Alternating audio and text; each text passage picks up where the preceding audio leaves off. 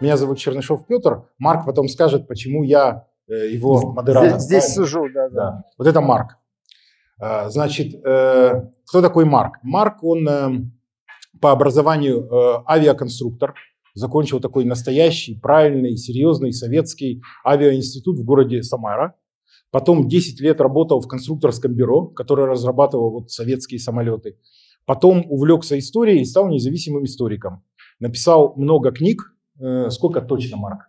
Семь. Семь книг по истории. Потом понял, что книги писать уже хватит, и теперь он в последнее время делает яркие ролики на своем YouTube-канале, так сказать, э, в рамках современности, чтобы э, привлечь уже большую аудиторию, потому что книги сейчас мало кто читает. Я с Марком познакомился больше 10 лет назад, вот много-много общаюсь. Марк по понятным событиям вынужден был, э, по-моему, в 15 или в 14, 15 году покинуть Россию. Он вот э, уехал оттуда, жил э, 5 лет в Эстонии. Потом я его убедил, что Эстония очень скучно. И, уби- да, Э, и убедил переехать в Киев. Вот он живет в Киеве э, около двух, наверное, да, около двух лет. И, соответственно, занимается своими исследованиями из Киева. Значит, э, какая тема сегодня будет его выступления? Не знаю, содержание, слоган выступления. Вот теперь с этим и живите. То, что он вам расскажет. То, что в школе вы учили вообще все наоборот, все совершенно по-другому. Э, ну, кто учил, кто там не прогуливал уроки. Теперь вам придется задать себе вопрос, почему вам столько лет про такие важные темы очень долго врали и жить потом с этим. Поэтому, пожалуйста, Марк Солонин, встречайте. Вперед, Марк. У меня есть сын. А, Он-то и монтирует все мои видео, ну, все видео, сюжеты на моем YouTube-канале, куда я вас самым настоятельным образом приглашаю. Марк Солонин, там по-английски латинскими буквами написано. Ну, там уже есть 182 тысячи подписчиков. Буду рад увидеть вас там. С Петром мы знакомы 12 лет. И то, что мне удалось столько лет работать и ну, там написать, как было сказано, некоторое количество книг, пожалуй, что еще более важно, есть еще интернет-сайт тройной w.solonin.org.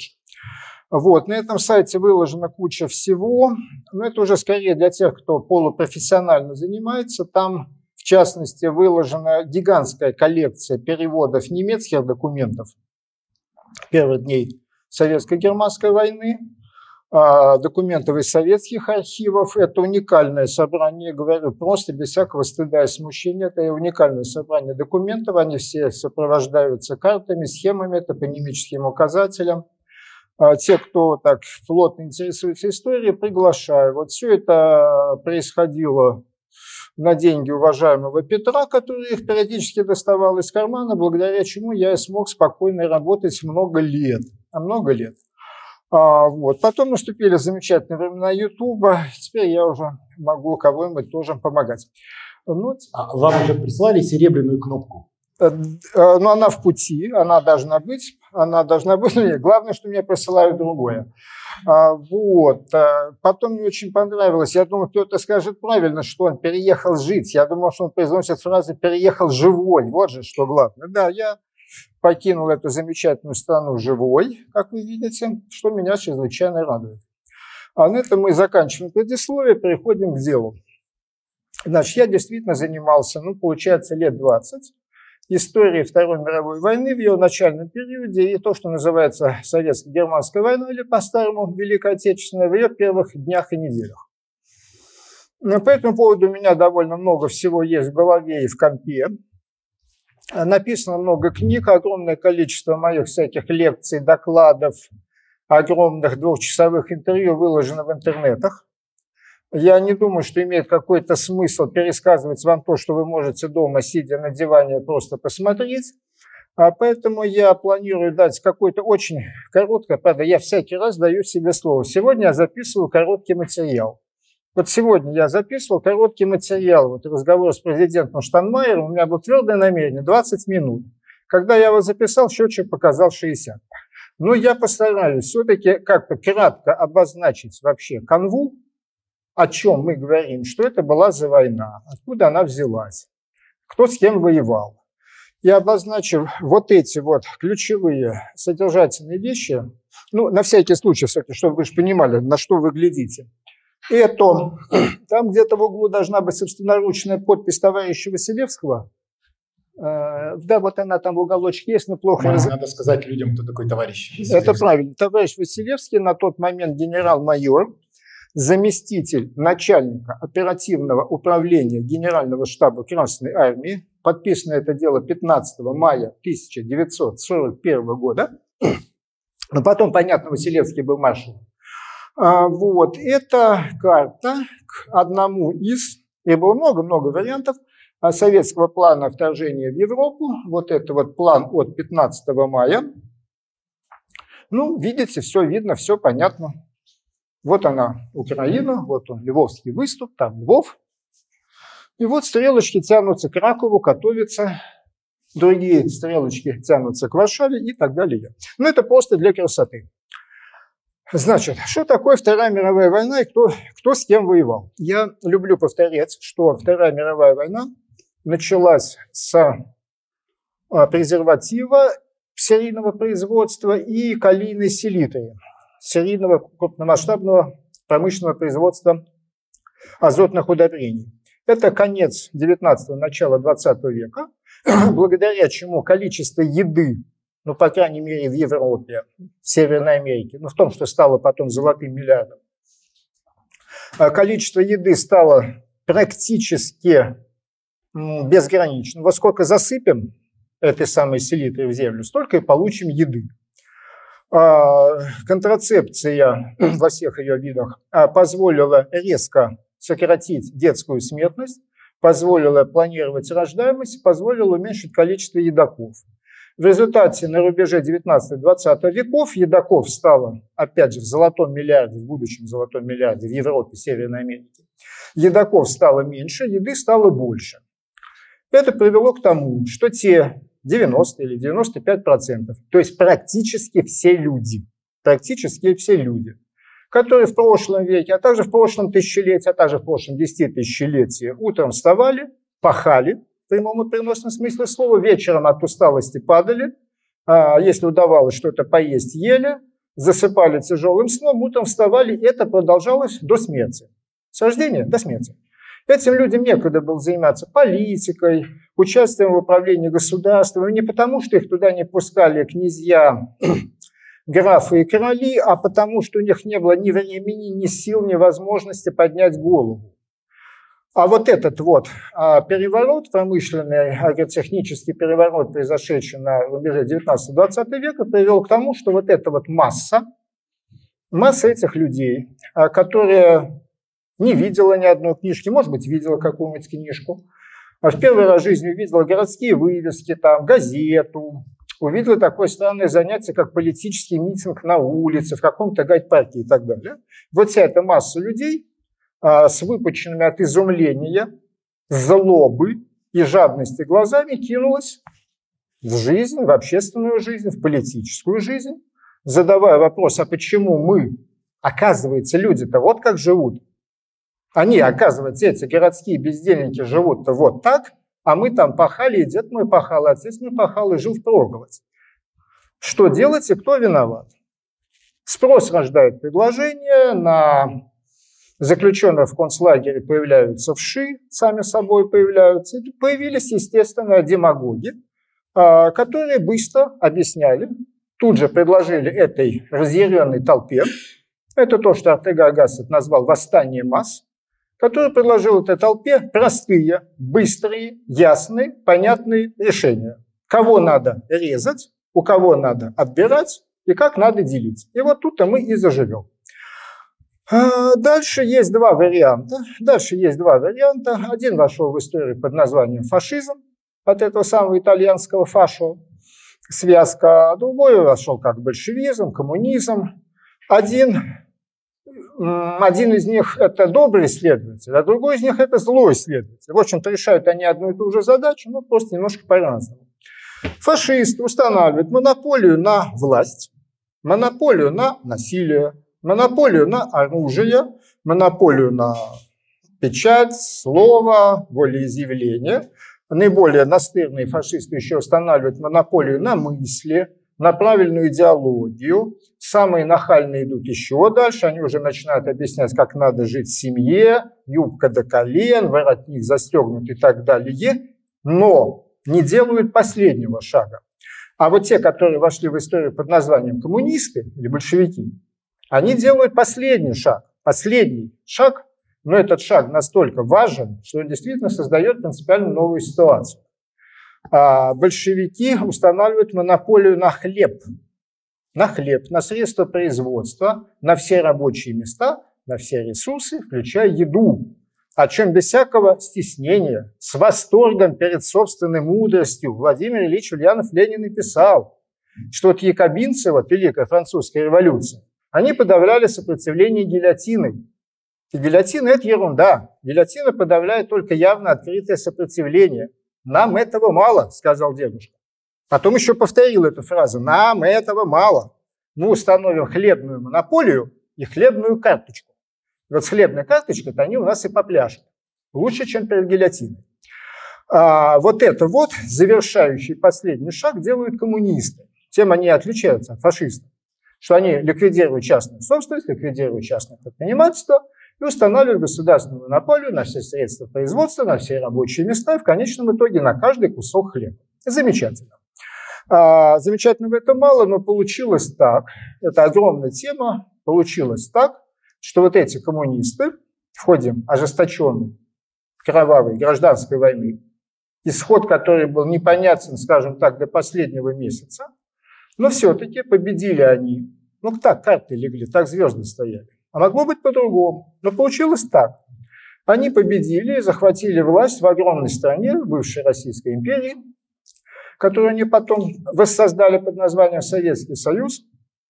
То есть колоссальная территория, гигантские сырьевые ресурсы, огромные людские ресурсы. И вообще говоря, пятая по счету промышленность в мире. И вообще говоря, мощная наука, образование, техника и так далее получился мощнейший вот такой вот нарыв, язва, гнойник размером в одну шестую суши, что уже, скажем так, не сулило ничего хорошего. А в других частях Европы коммунистов ну, жестоко вырезали, а, и там к власти пришли по большей части фашисты. Не везде, но это катилось по всей Европе. От Испании, через Италию, Германию, Хорватию, Румынию, Галичину. Это катилось по всей Европе. И сформировались вот эти вот самые фашисты, самым известным из которых был национал-социалистическая рабочая партия Германии во главе с Адольфом Гитлером, которая пришла к власти в Германии в 1933 году. Есть, дальше возникает, я надеюсь, все-таки здесь присутствующие слышали про существование Виктора Суворова, книжку «Ледокол» и всякое такое. Суворов утверждает, что Сталин усиленно ну, прилагал усилия, осознанные, целенаправленные усилия к тому, чтобы Гитлер пришел к власти в Германии. А, я не специалист по германской истории, я не берусь это оценивать, но мне представляется, что это слишком а, сложно для товарища Сталина. Ну, вообще, понимаете, с товарищем Сталином получилось что? Ну, что получилось с товарищем Сталином? Ну, например, у нас есть Владимир Владимирович Путин, да? Но вы его видели, он метаскептор, он чуть ниже меня. Однако, когда он стал президентом, где-то то ли на втором, то ли на третьем его сроке, проводился опрос российских женщин. Вот опишите, как внешне выглядит Путин. Российские женщины сказали, что это высокий, статный мужчина. Ибо сияние власти, сияние власти, оно вытягивает мужчину в глаза женщины. А вот э, сияние успехов, а товарищ Сталин одержал феноменальные успехи в своей жизни, это сияние успеха, оно слепит наши глаза, мы начинаем вот этого малообразованного, малообразованного, не слишком умного, что даже видно по его речи, по этим чрезвычайно примитивным схемам, вопрос-ответ и то и другое на уровне, ну, как для школьников школы, для коррекционной школы для отсталых детей. Я не думаю, что такие сложные схемы, чтобы на 10 лет вперед видел. То есть на самом деле да.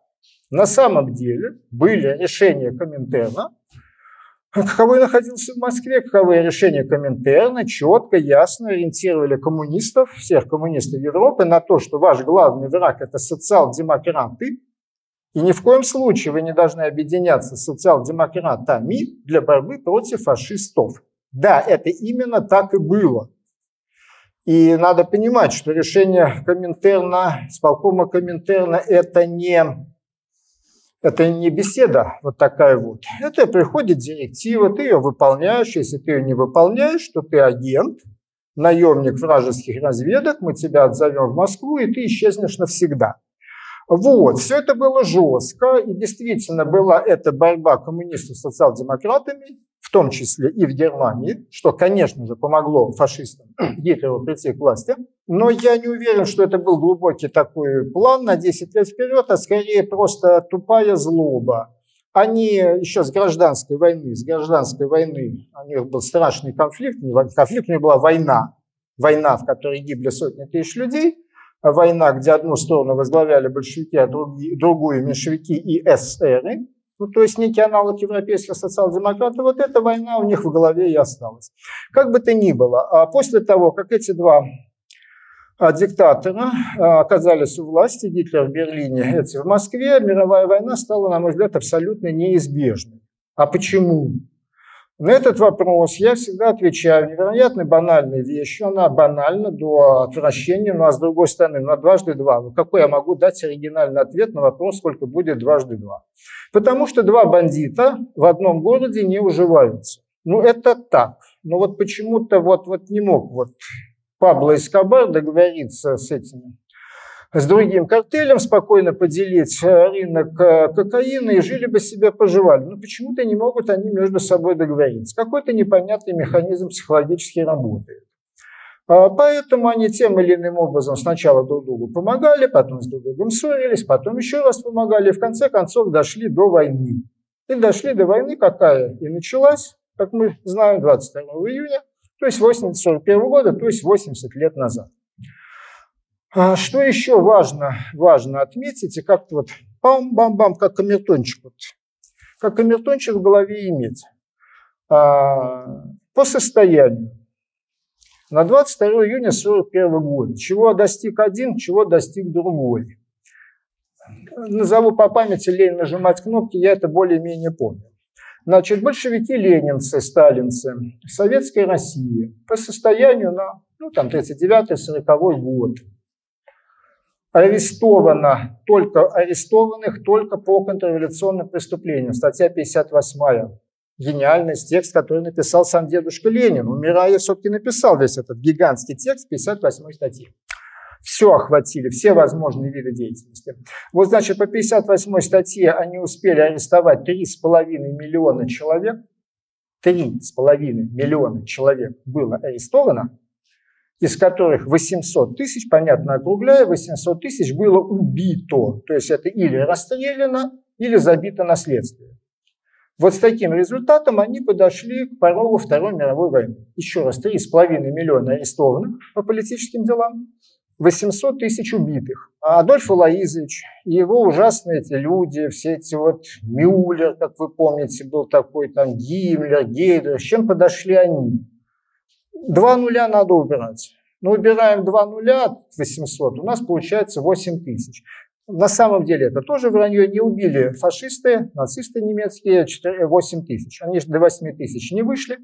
На момент, на момент 22 июня, да, да. А Свенцем это позже, я, так сказать, уточнял, и Освенцим позже и окончательное решение еврейского вопроса, это все-таки позже, это все-таки осень 41 года. Ну и в концлагерях у них было 60 тысяч человек на момент начала войны. Марк, означает ли это, что Гитлер был мягкий, нерешительный менеджер? Э, это нормальная совершенно формулировка. Это означает, что завершенным, законченным, внутренне непротиворечивым, как алмаз. Вот как алмаз, тоталитарный режим мог быть только коммунистическим там, где отобрали еду, хлеб и ввели хлебную карточку.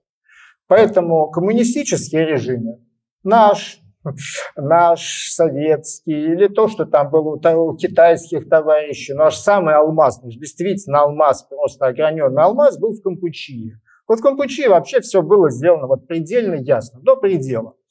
Они действительно таковы. Фашизм, э, фашистские, нацистские режимы, они ну, безусловно, нацистские, оно здесь ни при чем. Фашистские режимы, они изначально в самой себе держат, имеют некое противоречие. Но какое, какая может быть диктатура, если человеку разрешают иметь собственный бизнес, собственную ферму, собственный кусок земли, собственную адвокатскую практику, то есть что-то, что позволяет ему сказать, ребята, я вас не вижу, вы меня не видите. Вот у меня есть мое дело, вот я зарабатываю деньги, вот у меня квартира, дом, машина, все, отвалите. При фашизме это возможно, при коммунизме такие разговоры невозможны. Поэтому да, именно так. А, вот, ну и, конечно же, а, именно потому, о чем мы говорим, что коммунисты-то зашли дальше, они вмешались в отношения собственности.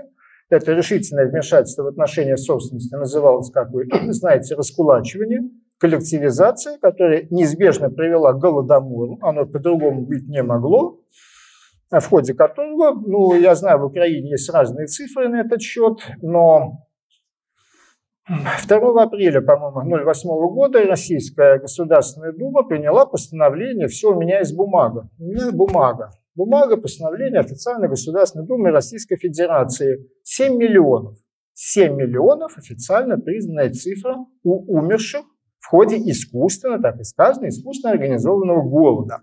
Ну, что было, я думаю, так понятно, что такое 7 миллионов, но по реальным, реальным, не завышенным, не демагогическим, по реальным оценкам, на территории, оккупированной немецко-фашистскими оккупантами в годы Великой Отечественной войны, повторяю эту советскую формулировку, на этой территории погибло 5,5 миллиона человек гражданского населения. 5,5.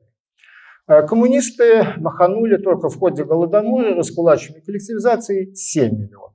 Из этого следует, что когда советская пропаганда ругала наших западных союзников, англичан, французов, американцев, когда мы их иногда ругаем, уже с других позиций, но тоже ругаем, почему они а, так ну, без, безразлично смотрели на приход Гитлера к власти, почему они там в Мюнхене ему сделали уступки, почему они вели там с ним странную войну вместо того, чтобы душить его в 1939-1940 году и так далее, при этом мы все время должны понимать, ну, простите за слово «должны», желательно было бы понимать, что у них перед глазами был не один злодей, а два злодея. И им надо было решать феноменальной сложности задачу, а что же делать, если мы помогаем этому злодею, то тем самым с неизбежностью помогаем тому злодею и наоборот – и поэтому предъявлять претензии, немножко смешно, что я выступаю адвокатом, но предъявлять претензии, что там Чемберлен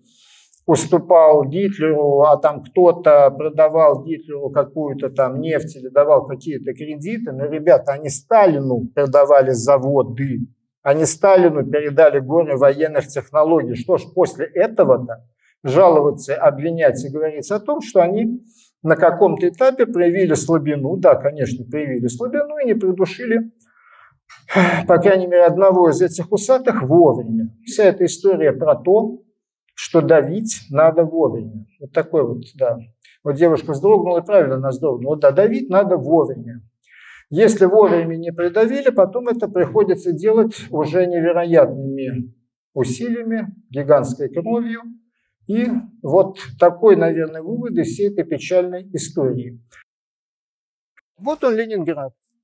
Вот она линия фронта. Вот синенькая, вот это вот немцы. Вот это вот немцы.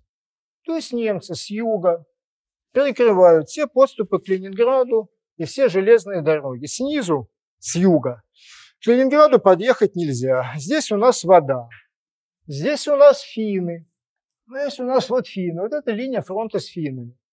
А вот это Ладожское озеро. Ладожское озеро полностью в советских руках. Всегда. Вот оно все советское. И вот этот вот кусок 60 километров советский. И вот отсюда да, до сюда. Сбоку, пожалуйста. Ага. И вот отсюда до сюда у нас 27 километров. Вот и вся блокада. То есть для того, чтобы из пункта А в пункт Б что-то доставить, нам надо пересечь 27 километров. Или по воде, или по льду замерзшего озера. Но какая существует проблема в том, чтобы в 20 веке пересечь 27 километров водной поверхности? Значит, первое. Значит, вода у нас есть, 27 а, километров, берег есть, все понятно. Первое. Второе. А для того, чтобы никто не помер с голоду, надо на человека полкилограмма еды в день. Я это даже показывал на экране. Полкило овсяных хлопьев. Это много на. А, там было 3 миллиона человек. Итого полторы тысячи тонн нам надо в день. И ровно столько же добавляем боеприпасы, медикаменты, топливо и всякое прочее. Итого надо доставлять 3 тысячи тонн. Это три боржи современных, ну или 5, 6, 7 боржей, боржов, не знаю, как это будет по-русски, того времени. Ленинградское, это самое там озерное, как называлось, речное пароходство, все эти цифры у меня есть, ну то есть они в сотни раз больше. Они в сотни раз больше. И в навигацию последнюю по счету 40 -го года они там перевозили в сотни раз больше, чем надо для того, чтобы обеспечить этот город. Все понятно. Далее. Подождите, Марк, можно помогу зафиксировать, чтобы было логично. Итак, э, плавательные средства в огромном количестве, с большим опытом перевозки по вот этому озеру есть. Э, вот с этим все согласны, да? Э, с двух сторон, все в советских руках. Видите, Ладожское озеро все розовое, то есть это советские. Они и там, и там есть. Итак, у нас есть на чем возить, и эти люди опытные, они много лет подряд вот это все возили. Вы же понимаете, что они плавали как раз туда-сюда, вот там перевозили разные грузы. Теперь, По всему озеру. А, второй... Зимой, зимой оно замерзает. Надо возить машинами. Чтобы перевезти 3000 тонн, а, полуторка, полуторка, соответственно, полторы. Значит, нам надо 6 тысяч ходок. Не машин, а ходок. У нас 25 километров. Полуторка ползет, ползет, ползет. Час туда, час оттуда час на разгрузку, час на отдых, заправку, подвинтить, подкрутить, масло долить. Две-три ходки можно сделать? Можно. Ночью, ночью, там темное время суток, я тоже считал, это же Ленинград, там белые ночи. Летом и, соответственно, черная ночь, но осенью и зимой там вообще солнце почти не встает мы можем сделать 2-3 ходки. Внутри вот этого кольца было порядка 30-40 тысяч автомобилей. Какая проблема? Кроме того, там было огромное количество лошадей, десятки тысяч лошадей. Лошадь – это мясо, с точки зрения кочевника, и лошадь – это транспортное средство, которое Марк, тоже извините, прерву. Привести. Итак, и зимой у нас есть на чем возить. И зимой у нас Теперь есть. два важных вопроса. Э, если что возить, ну то есть, чтобы надо было что возить, Третий вопрос. Мог ли кто-то помешать, чтобы возили это вот ваши бомбардировки? И самый интересный вопрос. А было же ли желание вот это возить? Вот осталось три вопроса. Марк, осталось попрошу их по очереди. По очереди. Я э, начну с среднего вопроса, вот того, который все задают. Как же там насчет противника? Значит, пункт номер один. Вообще та самая блокада, вот тот самый ленинградский голод, убираем слово блокада, какая блокада? Голод, когда вымерло минимум 600 тысяч человек. Ленинградский голод – это конец ноября, декабрь, э, половина января. Этого вполне достаточно. Человеку этого хватает вот так, две недели, э, два месяца без еды на 125 грамм человек умирает. Это вполне достаточно. А эти месяцы – это темень, это темно, это там у меня все это было записано, там 12, 14, 16 часов, так называемая астрономическая ночь, когда просто темно. А, в темноте никакой бомбардировщик той эпохи бомбить не может. Поэтому это вообще просто снимаются все разговоры. Если же вы думаете, что немцы обладали такими ресурсами, чтобы держать тучу самолетов, которые просто сыпят бомбы, вот 12 часов подряд сыпят бомбы, то вы сильно ошибаетесь. Такими ресурсами не обладал никто. Никаких локаторов бортовых не было, никакая ночная бомбардировка по точечной цели невозможна. Да, ночью бомбили Лондон, и ночью бомбили Берлин, потому что по Лондону промахнуться невозможно. Это Лондон. А это автомобиль, который едет по дороге. Это, во-первых. Во-вторых, это не во-вторых, она тут же возникает. Есть просто статистика. Не статистика, есть документы, отчеты командования второго корпуса ПВО который фиксирует количество самолетов, пролетов противника. Вот они сидят, в бинокль смотрят, записывают журнал, докладывают. Прилетел самолет? Прилетел. В эти зимние месяцы просто количество пролетов падает до нуля или почти до нуля. но они не идет, а что летать ночью, если мы все равно ничего не добьемся. А, плюс к этому там было порядка пяти или шести истребительных авиаполков. В результате, в результате считано и пересчитано. В результате немецких бомбардировок, в результате немецких обстрелов потеряно порядка 1-1,5% грузопотока. А 98,5% осталось. Марк, забыли сказать, Остается что это... самый главный подождите, вопрос, подождите. было ли что вести? Подождите, подождите. Вот ага. это потеряно э, потока, когда уже начали возить. Потом, да, когда Потому начали возить. потом же начали возить. И все эти кораблики и машины потом ездили. И голод же прекратился. Но это начали возить, по-моему, с весны 42-го. Самый правильный, короткий. Вот, вот, вот, вот я потратил ваше время зря. Короткий ответ заключается в следующем. Если бы на самом деле 900 дней ленинградской блокады если бы действительно 900 дней, это было 900 дней блокады, то там бы не осталось живых тараканов. Там бы сначала умерли все люди, потом все крысы, а потом все тараканы. Не могут люди без еды жить 900 дней. Уже один только тот факт, что там остались живые люди в немалом количестве, запятая, так там же еще и работали заводы.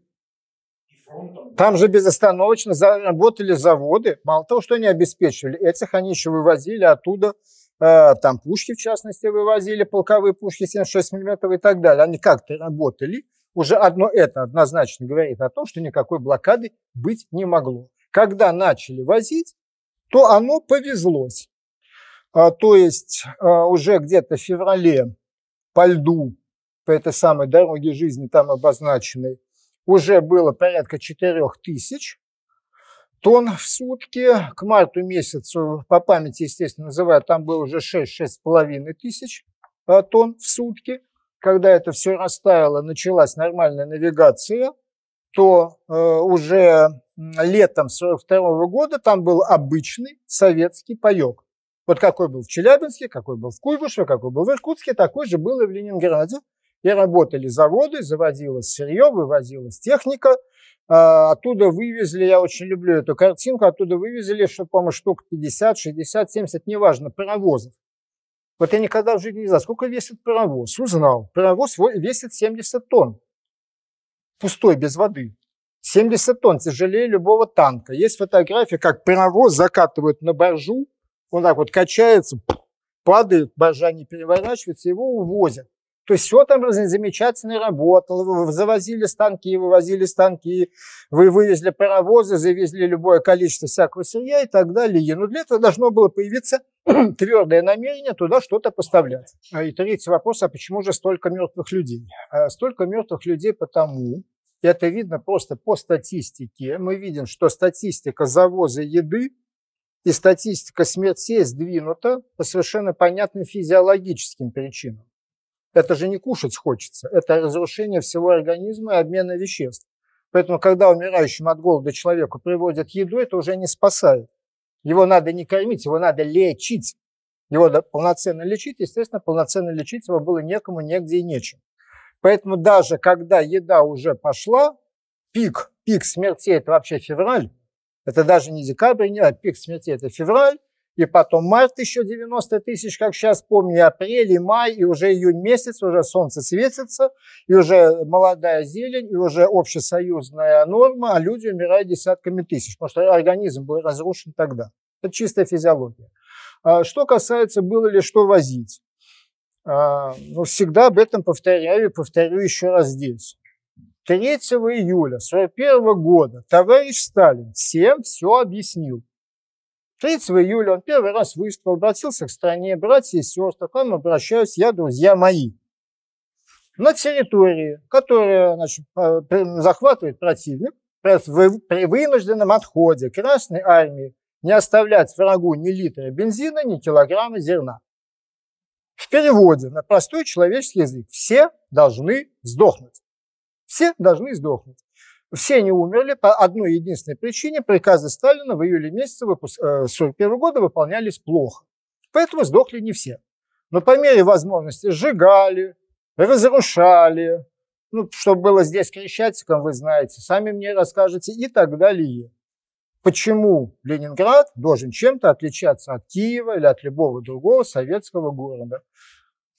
Это, это что у нас? Значит, Киев – это сентябрь. Здесь самый разгар боев за Ленинград – это тот же самый сентябрь. Мы не сдадим столицу Советской Украины, враг никогда не увидит столицу Советской Украины.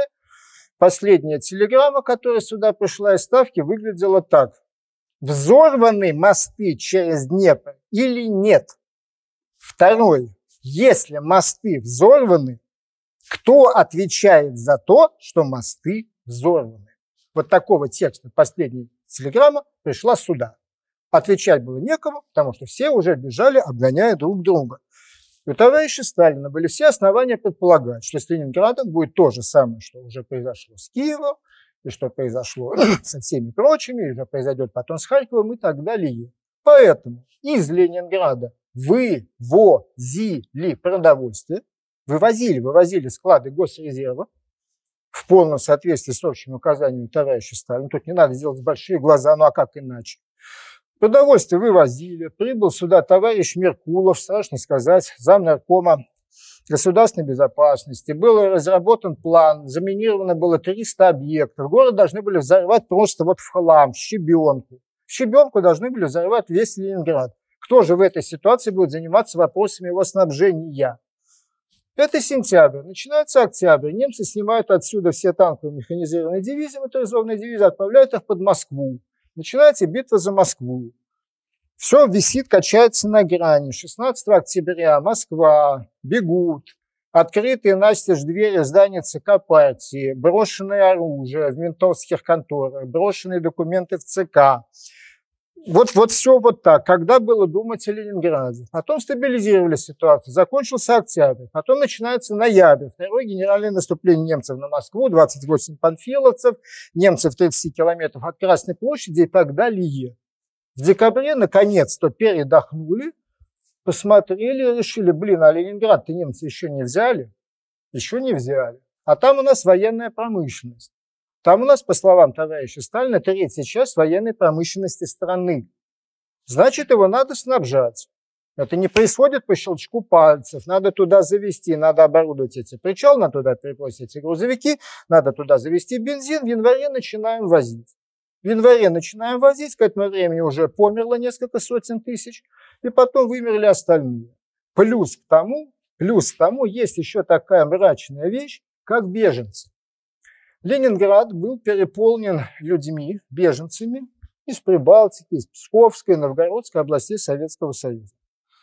Они туда прибежали. Это, советская, это Советский Союз. Если у тебя нет прописки, если у тебя нет прописки, у тебя нет карточки. Если у тебя нет карточки, то ты просто, вот ты просто ложишься и умираешь. Ну или идешь на черный рынок. Или идешь на черный рынок, ты снимаешь колечко, если у тебя есть колечко, ты продаешь сережки, если у тебя есть сережки, ты еще живешь 2-3 недели, потом ты опять умираешь.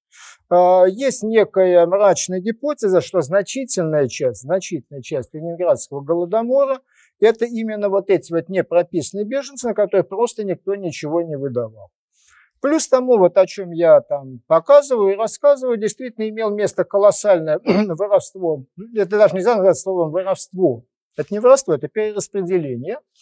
То есть туда въезжало ну, недостаточно, но некоторое количество еды, которое на черном рынке, естественно, контролируемым и управляемым ментами НКВД, продавалось значительное количество продовольствия, которое вот на эти самые колечки выменивалось, и там, вообще говоря, создавались феноменальные, феноменальные вещи.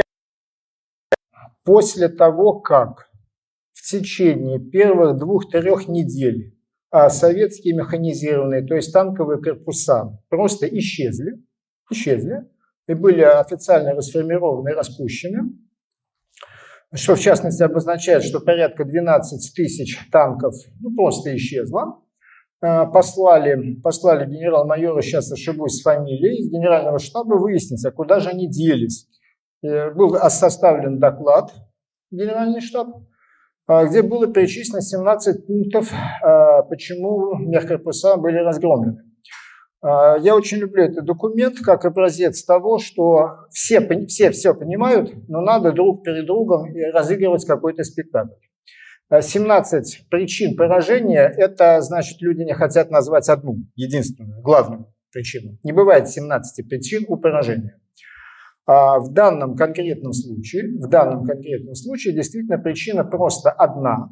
Причина просто одна. И она настолько важная, на мой взгляд, естественно, и весомая, что она исключает необходимость обсуждать и искать какие-то другие. А, потому что уже тысячный раз, наверное, я повторяю эту банальную истину, но воюют не танки, а танкисты, воюют не самолеты, а летчики, стреляют не пушки, а артиллеристы и так далее. Воюют люди. Вообще говоря, это очень странное занятие, это очень важно. Это важно, вот это уже не банальная мысль, это мысль не банальная. В 20 веке люди, государства, классы начали воевать друг с другом при помощи огромных, многомиллионных мобилизационных армий. То есть человек себе работает, кто-то бухгалтером, кто-то сторожем, кто-то бизнесменом, кто-то токарем, и живет он себе своей мирной жизнью, и в голову ему не приходило не совершать каких-то подвигов. Наступает день Икс, ему приносят повестку и говорят, а вот теперь ты будешь сидеть не у себя в офисе и не у токарного станка будешь менять заготовки одно за другой, теперь ты будешь совершать подвиги, ты будешь совершать где-то так недели две, а если повезет, месяц. А потом тебя прикопают в общей яме. И тут возникает большой вопрос, готов ли он морально к этому делу. До этого, до этого было по-другому. Заметьте, я бы сказал, даже так, так вообще никогда не было. Ну, совсем давно, вот тогда совсем давно, война была понятная.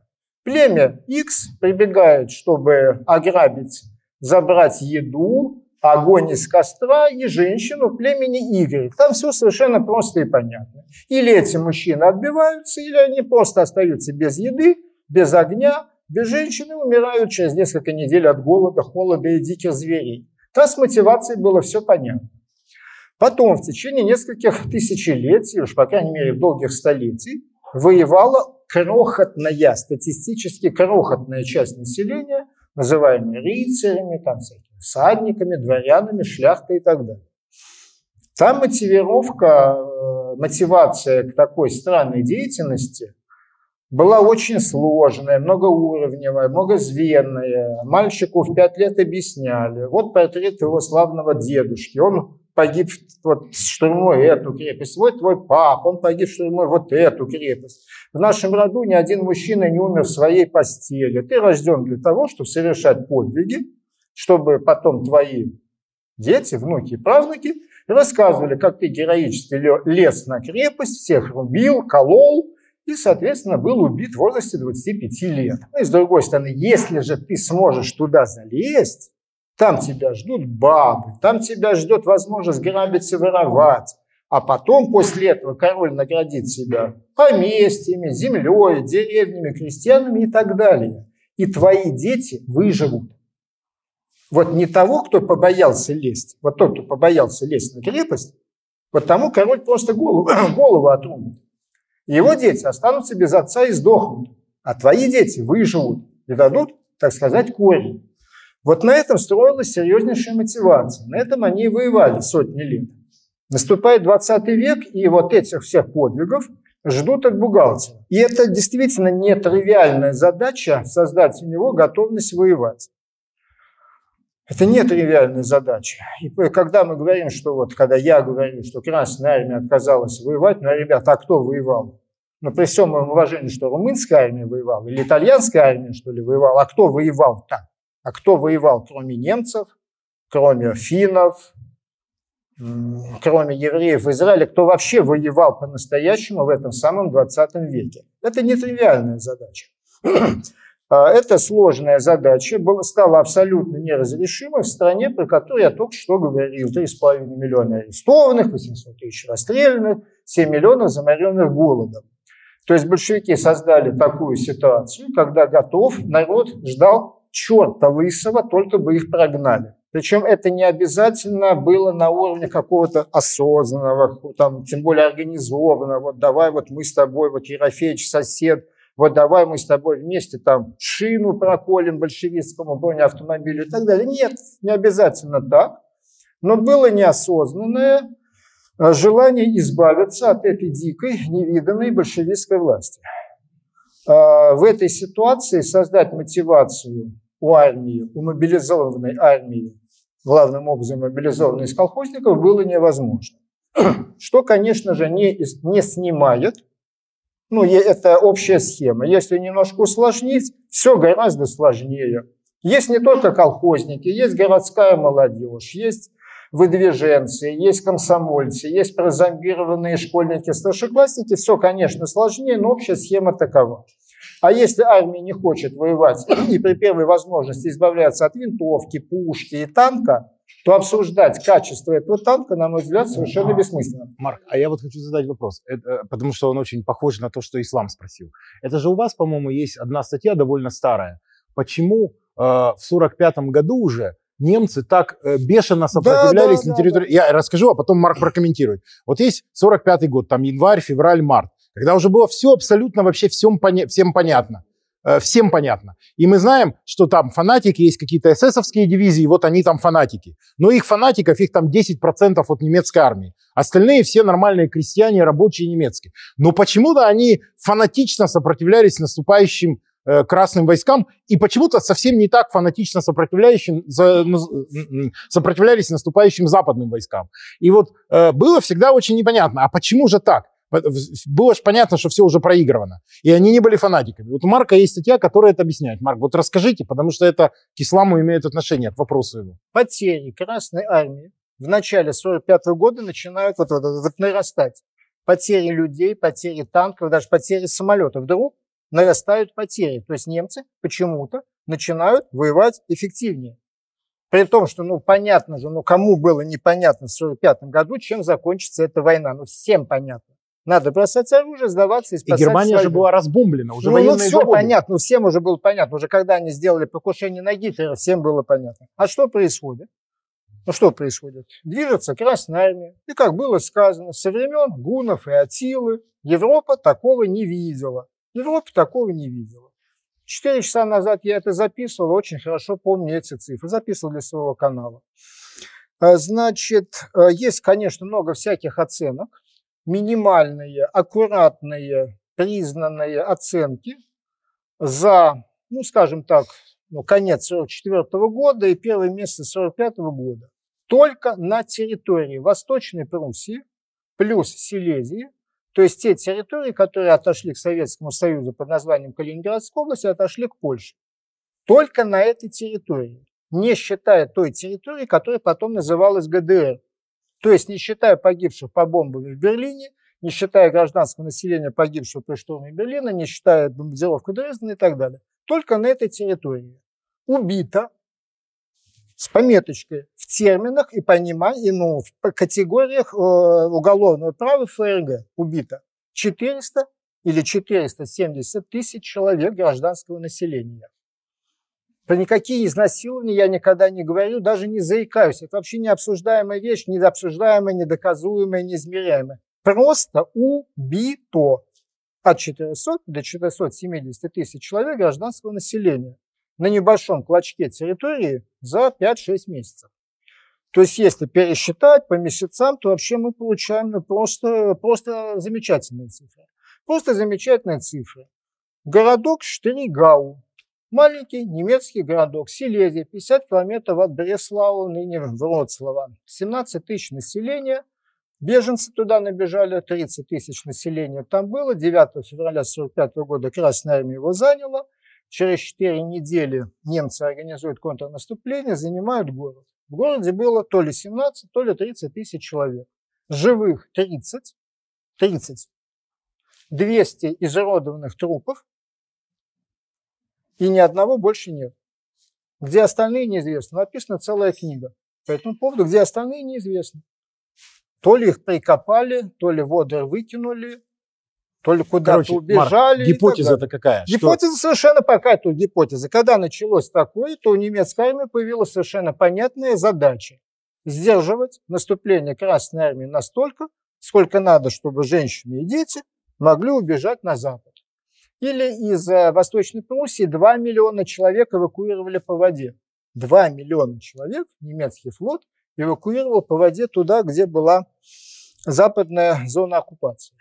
Именно там и совершил свой бессмертный подвиг товарищ Маринеско, который торпедировал этот самый корабль «Густлов», на котором утонуло 8 тысяч человек. Это и есть самая большая победа советского военно-морского флота. Куда делся Гитлер? Это вопрос, который, ну, понятно, что у меня нет никакого специального инсайда. Этот вопрос сводится к чисто психологическому, так сказать, оценке. Вот что я лично думаю про Адольфа Алаизовича. Из того, что я знаю про Адольфа Алаизовича, читал я его «Майнкамп». Кстати, великолепно написанная вещь, великолепно написанная вещь. А, вообще, если бы он ограничился картинками и писанием, было бы лучше. Это был чрезвычайно идейный, чрезвычайно идейный, охваченный безумными идеями человек, а, для которого идеи, которые бредовые заполняли его голову, были гораздо ценнее реальности и прагматичного интереса. И мне представляется вполне правдоподобным то, что он не стал никуда убегать, что он реально остался в этом гибнущем, горящем Берлине – ну, что там застрелился он сам или ему помогли, это технические детали, не имеющие значения. Ну, мы имеем пример его ближайшего товарища, товарища Геббельса, который, ну, как известно, да, отравил собственных детей, отравил жену, отравился сам. Детей, между прочим.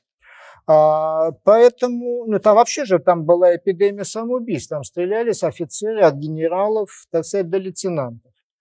Но это да, сейчас я занимаюсь уже чисто апологетикой, как мы понимаем, гитлеровского фашизма, но это другая, это другая, другой человеческий материал. Это вот не вот эти выскочки из, кня... с грязи в князи. Поэтому я вполне допускаю, что он действительно не стал уходить из этого Берлина, и, значит, а, изрыгая проклятие по поводу клептократов и жидов, там же и погиб. Вот и все. Спасибо участникам, спасибо, спасибо Марку. Спасибо.